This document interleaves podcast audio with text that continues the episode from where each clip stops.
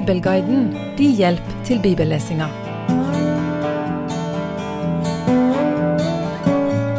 Filisterne og israelitterne har fylket seg, eller samlet seg til krig.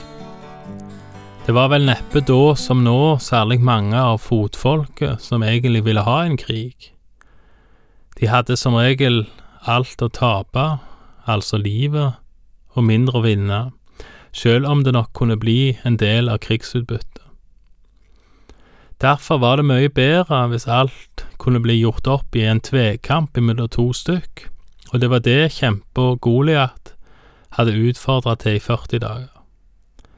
David var blitt bedt av sin far å levere mer mat til sine tre eldste brødre som var i krigen. Og han hadde levert den, og han hadde hørt at Goliat hånte Gud og Guds folk. David tar til motmæle, og dette kommer kong Saul for øyre. Vi leser i dag videre fra 1. Samuels bok, kapittel 17, vers 31. Det kom da ut hva David hadde sagt, og Saul fikk også høre det. Han lot ham hente til seg, og David sa til Saul, «Ingen må miste motet på grunn av ham. Din tjener vil gå og kjempe med denne filisteren.» Men Saul sa til David, «Du kan ikke gå mot denne filisteren og kjempe med ham. Du er ung, og han er en krigsmann fra sin ungdom av.» Men David svarte Saul, «Din tjener gjette småfe for sin far. Kom det da en løve eller en bjørn og tok en sau fra flokken, da sprang jeg etter den og slo den og rev sauen ut av gapet på den. Og reiste den seg så mot meg, tok jeg den i skjegget og slo den og drepte den. Både løve og bjørn har din tjener slått i hjel, og det skal gå denne uomskårne filisteren som en av dem, fordi han har hånet den levende Guds herre.» Så sa David, «Herren som har fridd meg av løvens og bjørns vold, han skal også fri meg av denne filisterens vold.» Da sa Saul til David, «Gå, og Herren være med deg.» David bygger en argumentasjon på at dersom han kunne kjempe mot løver og bjørn med Herrens hjelp, så kan han også ta denne Goliat med Herrens hjelp. Og det gir jo for så vidt mening. En gjeters oppgave var å passe på sauene, om nødvendig med livet som innsats. Og dette bildet med en gjeter som passer på sauene med livet som innsats, det bruker også Jesus når han beskriver seg selv som den gode hyrder eller den gode gjeter, og oss eller menigheten som sauene. En leiekar vil ikke ofre seg for sauene, sa Jesus. Og David framhever at han som gjeter har et ansvar som han er seg bevisst. Jeg nevnte sist at Saul som leder og som ett hode høyere enn de andre israelitterne kanskje burde ha meldt seg selv til å gå i kampen mot Goliat. Kanskje ses Saul her mer som en leiekar som ikke vil ofre seg for sauene, og David som en gjeter som faktisk vil offre seg. Og da viser i så fall David mer lederegenskaper ved selv å gå i krigen. Og det kan faktisk tenkes, tror jeg, at David med denne sammenligningen faktisk kommer med en skjulte kritikk mot Saul. At Saul kanskje selv burde vært gjeteren som gikk til krig for sin flokk. Det er kanskje mer sannsynlig at Saul oppfattet dette som kritikk uten at det var det. Uansett, det blir spekulasjoner. Men en unge gutt som han kjente som harpespiller, ville nå gå i krigen, der Saul kanskje selv burde ha gått. Og i de videre kapitlene, når David blir en av Sauls generaler, så skal vi se at David leder på en sånn en måte. Han leder både inn i krigen, og han leder de hjem igjen. En egenskap som folk setter veldig høyt til David. Men nå skal han snart i kamp med Goliat. Vi leser videre fra vers 38. Saul ga David sine egne klær. Han satte en kobberhjelm på hodet hans, og hadde på ham en brynje. Og David bandt sverdet hans om seg utenpå klærne sine, og ville til å gå, for han hadde ikke prøvd det før. Og David sa til Saul, Jeg kan ikke gå med dette, for jeg har ikke prøvd det før. Så tok David alt dette av seg. Han tok staven sin i hånden og søkte seg ut 5 glatte steiner i bekken. Dem la han i en gjetertaske som han hadde med seg, og slyngen sin som han hadde i hånden. Så gikk han fram mot filisteren. Saul tilbyr David sine egne klær, og jeg tror han gjør det med de beste hensikter. Saul ønsker å hjelpe til med det han kan. Han tar faktisk ikke klær, hjelm, brynje eller sverd ifra en eller annen menig fotsoldat, men han gir David sitt eget. David prøver det, og han takker nei. Han går med sine egne klær. Igjen tror jeg dette er noe vi kan ta med oss i vårt eget liv.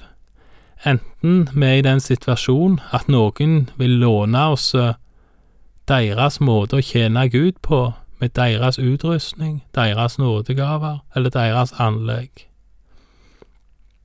Eller at det er vi som er i den situasjonen at vi med de beste hensikter kanskje forsøker å presse våre gaver ned på noen de ikke passer for. Hvor mange ungdommer har vel kanskje ikke følt på presset til å gå i alt for store klær, med å bli sett til videreføre et oppdrag eller en tjeneste som ikke er deres egen. David, han var vis. Han gikk med de klærne og den utrustningen som passte han, og som var i tråd med det han var vant med. Han tok med seg 5 steiner og slynger, ting han hadde truffet med før. Mange har lurt på hvorfor han tok med 5 steiner. Jeg vet ikke. Jeg tror ikke svaret er at David var redd for å bomme. Det kan ha vært gamle vaner, eller det kan være fordi han forventet at andre skulle angripe hvis han slo Goliat.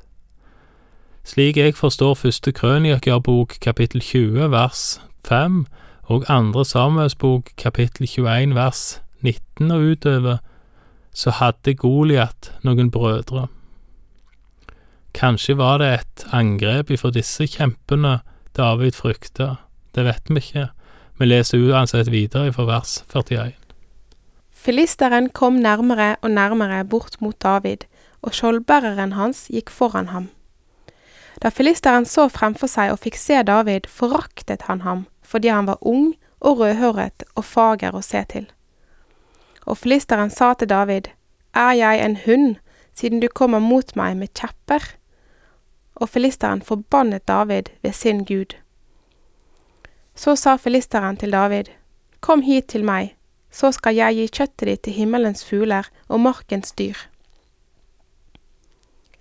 David svarte filisteren, «Du kommer mot meg med sverd og lanse og kastespyd, men jeg kommer mot deg i Herren, herskarenes Guds navn, han som er Gud for Israels fylkinger, han som du har hånet.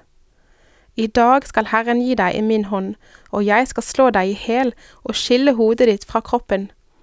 Jeg skal i dag gi likene fra filistrenes leir til himmelens fugler og til jordens ville dyr, og all jorden skal få se at Israel har én Gud. Og hele dette folket skal få se at det ikke er ved sverd og spyd Herren frelser, for Herren råder for krigen, og han skal gi dere i vår hånd.» Da nå filisteren gjorde seg ferdig og gikk fram og kom nærmere bort mot David, skyndte David seg og sprang fram mot fylkingen mot filisteren. Og David stakk hånden i tasken og tok fram en stein. Den slynget han ut og traff filisteren i pannen. Steinen trengte dypt inn i pannen hans, og han falt med ansiktet mot jorden. Slik vant David over filisteren med slyngen og steinen. Han slo filisteren og drepte ham, enda David ikke hadde noe sverd i hånden. Og David sprang fram og stilte seg tett ved filisteren. Han tok sverdet hans og dro det ut av sliren og drepte ham og hogg hodet hans av med sverdet. Og da filisteren så at kjempen deres var død, tok de til flukten. Da gikk Israels og Judas menn fram. De oppløftet krigsropet og forfulgte filistrene til bort imot Gatt og like til Ekrons porter. Det lå fallende filistere på veien til Sjara-amin og helt frem til Gatt og til Ekron. Så forfulgte ikke Israels barn filisterne lenger, men vendte tilbake og plyndret leiren deres. David tok filisterens hode og hadde det med seg til Jerusalem. Men våpnene hans la han i teltet sitt. Da Saul så David gå ut mot filisteren, sa han til Abner, hærføreren: «Hvem er denne guttens sønn til, Abner?» Abner svarte: «Så sant du lever, konge, jeg vet ikke.» Da sa kongen: «Spør etter hvem denne gutten er sønn til.» Da så David vendte tilbake etter at han hadde slått filisteren i hel, tok Abner ham og førte ham fram for Saul. Han hadde ennå filisterens hode i hånden. Og Saul sa til ham: «Hvem er du sønn til, unge mann?» David svarte: «Jeg er sønn til din tjener Isai fra Betlehem.» Og der slutter en ganske grotesk historie, der David feller Goliat med slynge og dreper han med å hogge hodet av han med sitt eget sverd. Vi skal senere høre at det er ikke den eneste gangen David bruker Goliats sverd. Nå er David en kjendis, både i og utenfor Israel. Saul har allerede hatt David som sin private harpespiller, og han har nå trolig lagt merke til helt andre egenskaper hos gutten enn han hadde forestilt seg. Egenskaper som kan være en klar trussel mot en hvilken som helst konge. En særlig trussel når en er konge for Guds folk, og Herrens ånd allerede har veget vekk ifra en. Derfor må vi sette en strek. Takk for i dag, og Herren være med deg.